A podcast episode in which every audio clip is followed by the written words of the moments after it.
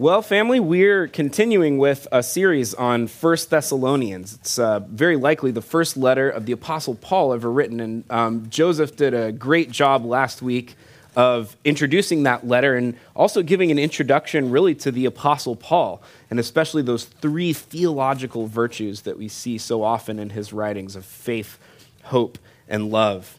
Um, but we're going to be continuing in First Thessalonians. I wanted to let you know why I like First Thessalonians.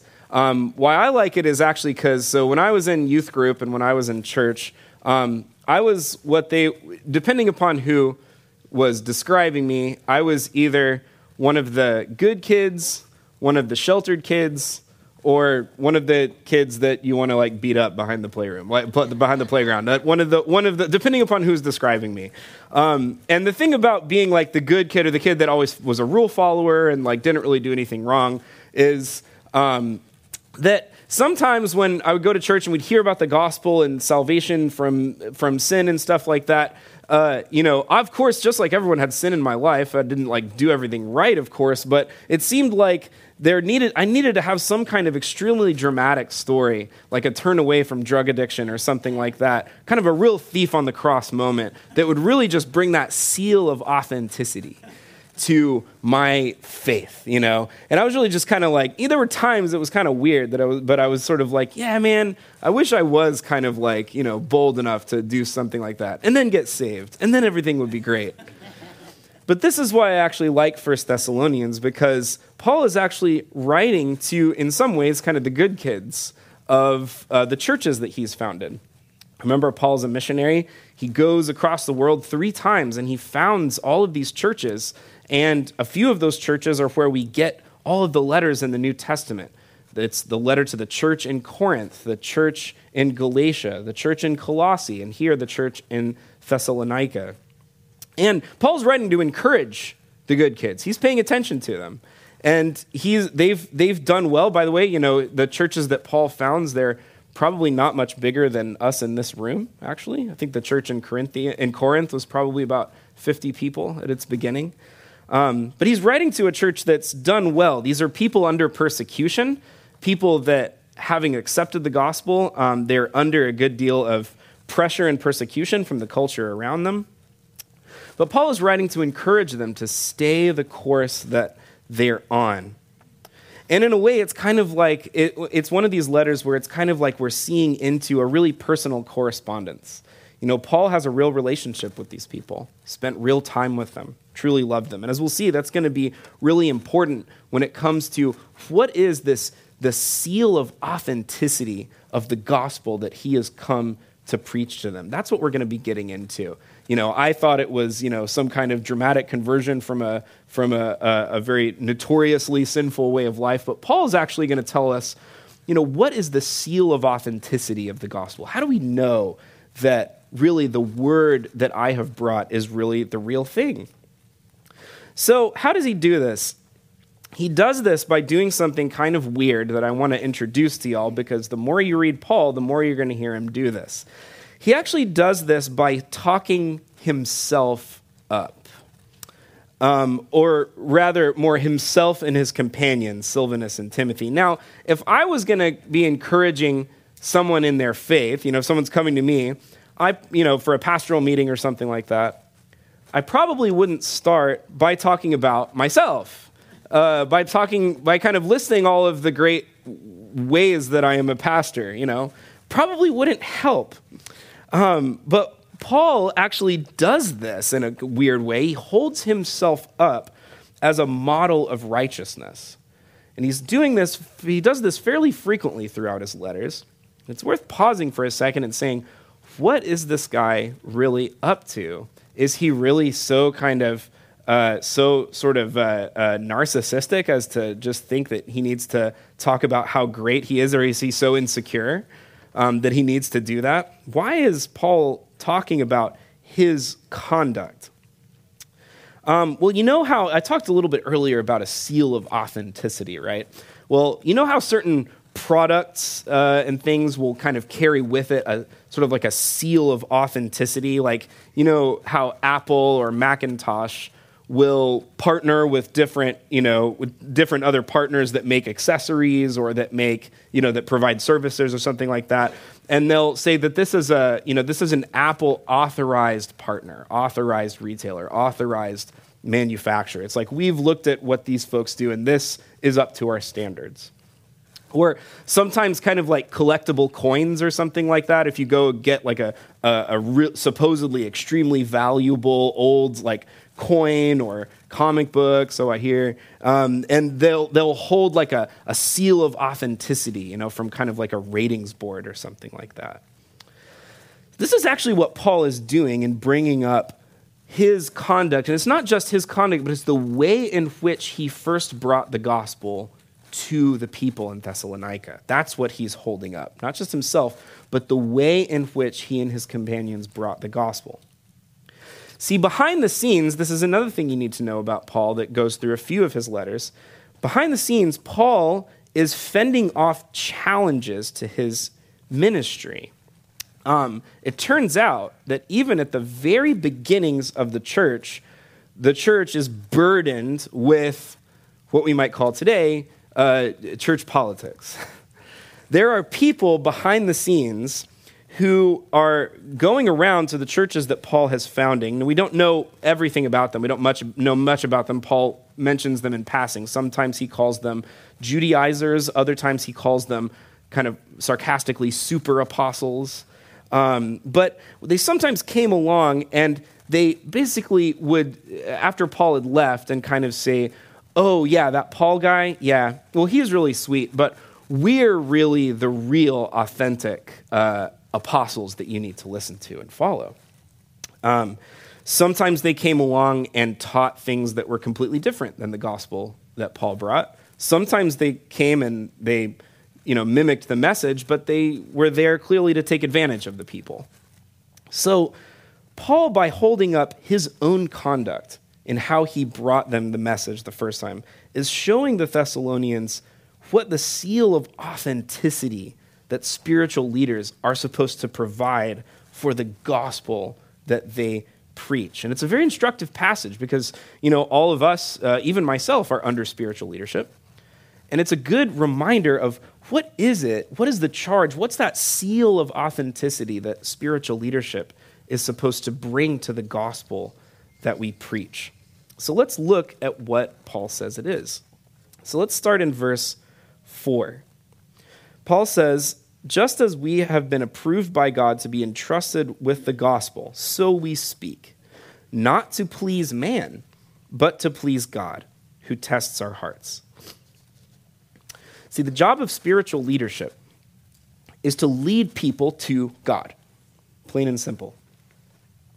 But it is a great temptation as a spiritual leader to do everything in order to be thought well of by other people and just kind of leave the God part out.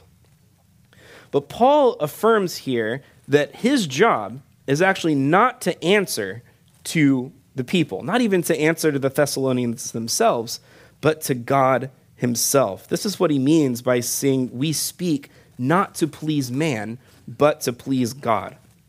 Paul's defining his org chart, basically. There's God, there's him, and then there's the people that he is to bring to God. It's very simple.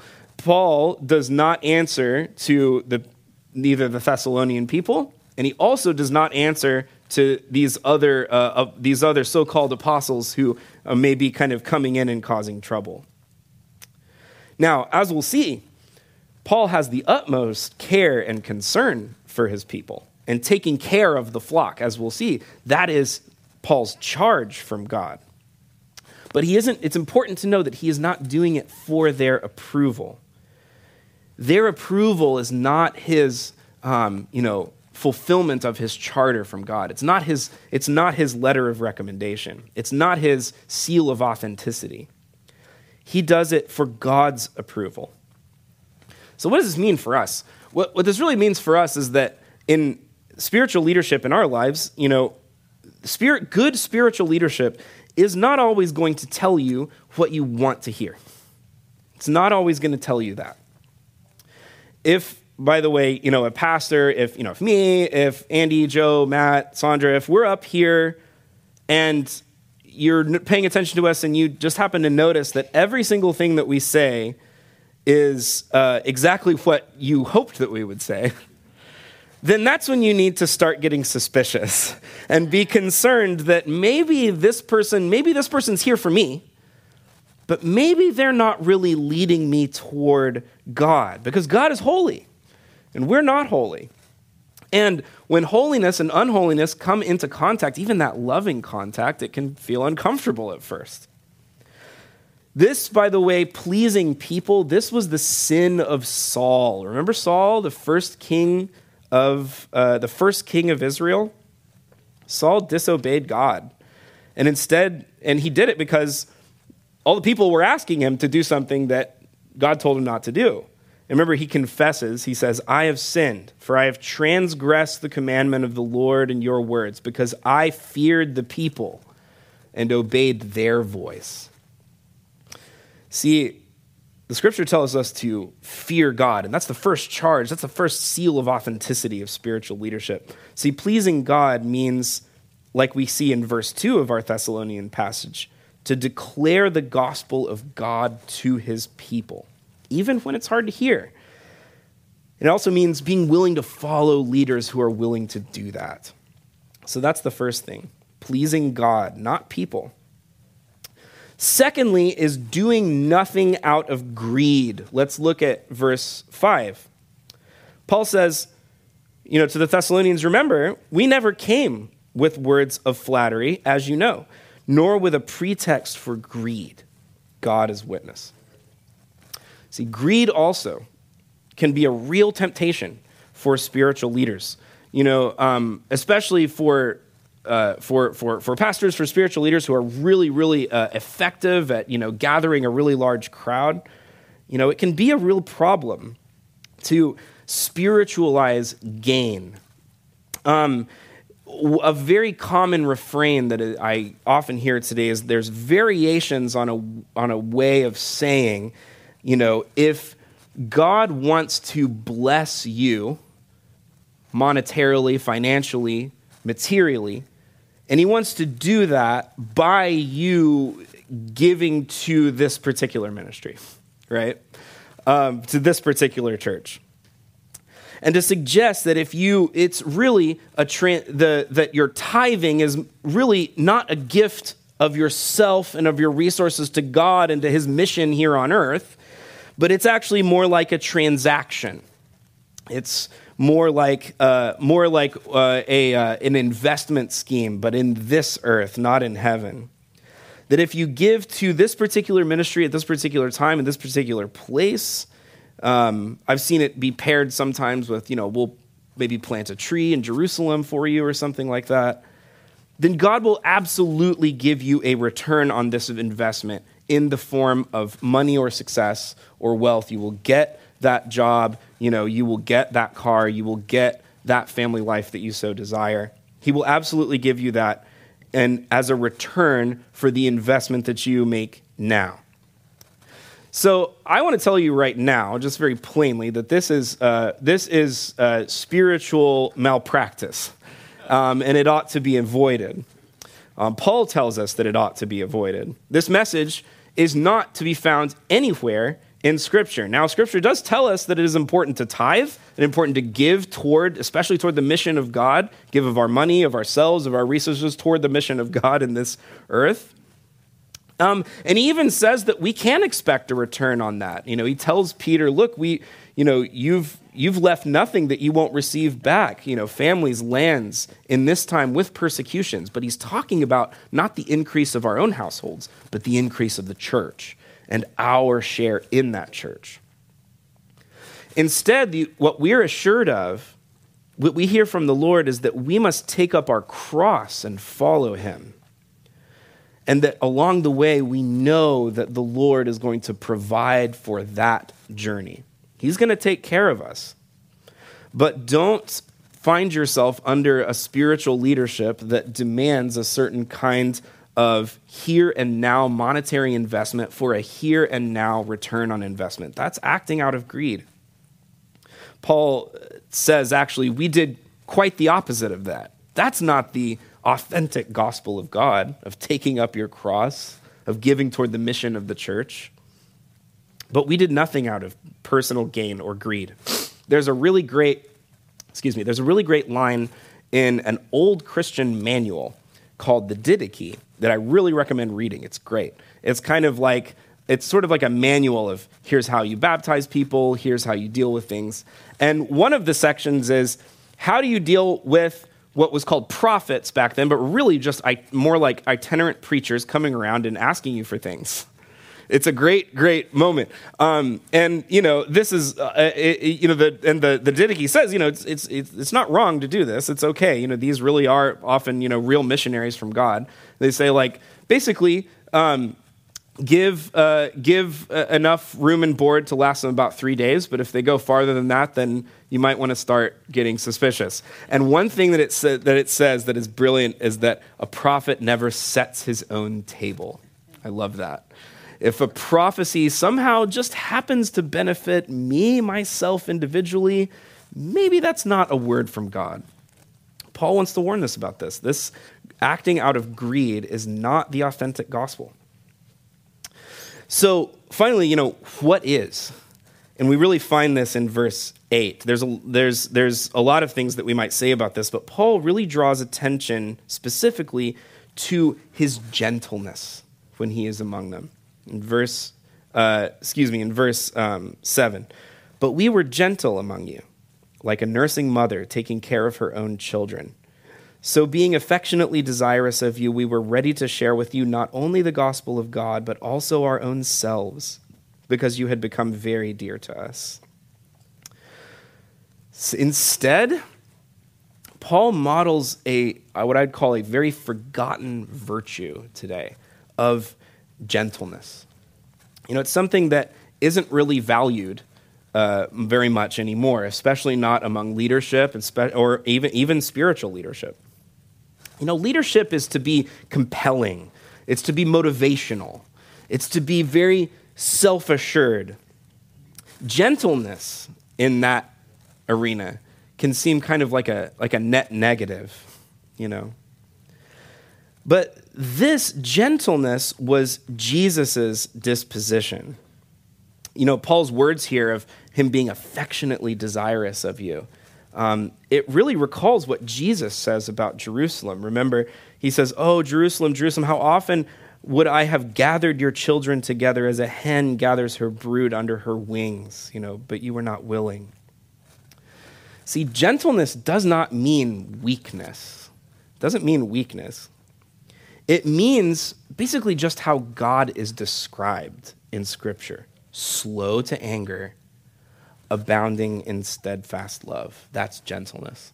Paul brings out his own. He says, Remember the message that I gave to you. I gave it to you in a spirit of gentleness. We were gentle among you. Why? It's because we loved you so much. It's because we are affectionately desirous of you. Um, we weren't even content just to speak words to you, but also share of our own selves. You know, he's talking about his time, he's talking about his, res- his money, his resources, he's talking about filling people's needs. That's what he did when he was among them. See, in the end, by bringing up these qualities, Paul isn't really defending himself. It can kind of feel like he is sometimes, but he's not really defending himself. Instead, what he's doing is he's defending his gospel, the word that he brings, which saves. By bringing up the qualities of his conduct, what he's doing is he's educating the Thessalonians, he's educating us on the difference between the truth of God and the religious sounding language that pretenders can often bring forward. What really is this seal that authenticates the saving word of the gospel? Well, the gospel of God, remember, is Jesus Christ himself. It's his son who came down from heaven, lived and died as one of us, took on our human nature, was crucified on the cross, and rose again. That's the gospel of God, and the promise of salvation that he brings. And so it makes sense that, you know, that seal of authenticity that a spiritual leader or a messenger ought to bring to that gospel is conduct that is worthy of Christ himself, that actually embodies Christ himself, that in a way speaks Christ himself to the world. You know that your conduct really isn't just uh, deeds, it's also, it's also a message, it's a communication, it's like a sermon. You know, Jesus did absolutely nothing for his own gain. Instead, he gave himself up completely. Remember, foxes have holes, birds have nests, but the Son of Man has nowhere to lay his head. He's willing to do that. Jesus didn't come to please people. We know this very, very well by how he was treated. Instead, they rejected him and condemned him to death. And so the in the end, the body, the, the, the, the job of spiritual leadership is to embody Christ in these ways. That's what Paul is saying. And in the end, that's what Paul's message is. He's essentially saying, you know, whoever's coming to you, these are the things that you cannot fake. You know, anything, anyone can say anything to you, but these are the things you can't fake a, a, a, way of life that yearns and seeks after the Lord Jesus Christ is an, unfor, is an unforgeable seal of authenticity that is capable of actually um, bringing people into, a, to giving the gospel a hearing and bringing people into connection with God. By doing these things, Paul is discharging his duty as bringing people into relationship with God. Now, I'm, I'm here to tell you that I don't feel like I embody all of these things all the time as your spiritual leader, just to be clear. And I ask you to have patience with me. But as we're going to see further in the letter to the Thessalonians, you know, God's patient with all of us, but he still demands, he asks, he, he encourages, he cajoles, he walks with us and pushes us toward living that life that is worthy of Christ in order to put that seal of authenticity on his word. In chapter 1, Paul speaks of how the gospel comes not only in words, but also in power and in the Holy Spirit. And he's certainly talking uh, in part about miracles here. But you know that holiness and that conduct of life is the power of God working in his people. You know, one of the things about the fact that we all know that we're sinful human beings and selfish and we're not always gentle and we do act out of greed and we, we do act to please people more often than we'd like to admit. But honestly, the fact that we know this about ourselves, it means that when we see someone living in another way, we know that that's not the power of people but that is the Holy Spirit of God coming in power. Uh, sometimes people wonder, you know, if, if, the, if the church is God's work on earth, then why are people in the church, why are leaders in the church so disappointing? It's a good question. One of the answers, and there's a few ways to answer that question, but one of the answers is this that the church is full of people. People are selfish, they, they live to please each other, and they're often not very gentle. But when people are, when we do see that, we can be sure that that is the power of God and that He is in our midst. Because you can say all sorts of good words, but you cannot fake a holy life. That is the power of the Holy Spirit. Something we should earnestly pray for and earnestly uh, desire, because it's that seal of authenticity on the saving gospel of Jesus Christ. Um, you know, uh, from next week, for, there's from uh, a future passage in, in 1 Thessalonians in chapter 2, 19 and 20. Here's what Paul says. He says, For what, he's talking to the Thessalonians, says, What is our hope or joy or crown of boasting before our Lord Jesus at his coming? Is it not you? For you are our glory and our joy. Um, I don't know if you've seen that little like uh, meme, I guess, on the internet. Um, I, I, think memes are, you know, memes are kind of just like what greeting cards used to be. You know, it's just like a little funny thing, and then you move on. Um, so if I bring up a meme, that's what I'm talking about. Um, have you seen the one that says like, always? It starts out, find yourself someone who looks at you like, and then it'll show a picture of, you know. Uh, Tom Holland like looking lovingly at Zendaya, his what is she like his wife, life partner for forever one, yeah, um, yeah. You could just as easily do, you know, like find someone who looks at you like I don't know, who was in, like uh, like Bruce Willis looked at Demi Moore or something like that, yeah, and it'll show like a picture of that. Well, honestly, in, the, in these verses, we kind of get something of the same thing. Follow that spiritual leadership who feels about you the way Paul felt about the Thessalonians. Find a Savior who thinks about you this way, not counting his equality with God as something to be clung to, not counting his power as something to lord over you, but the one who emptied himself, taking the form of a servant, giving up his whole life for you, so that he could bring you holy and blameless, shaped to look like him before the Father as his glory and his joy. Thanks be to God.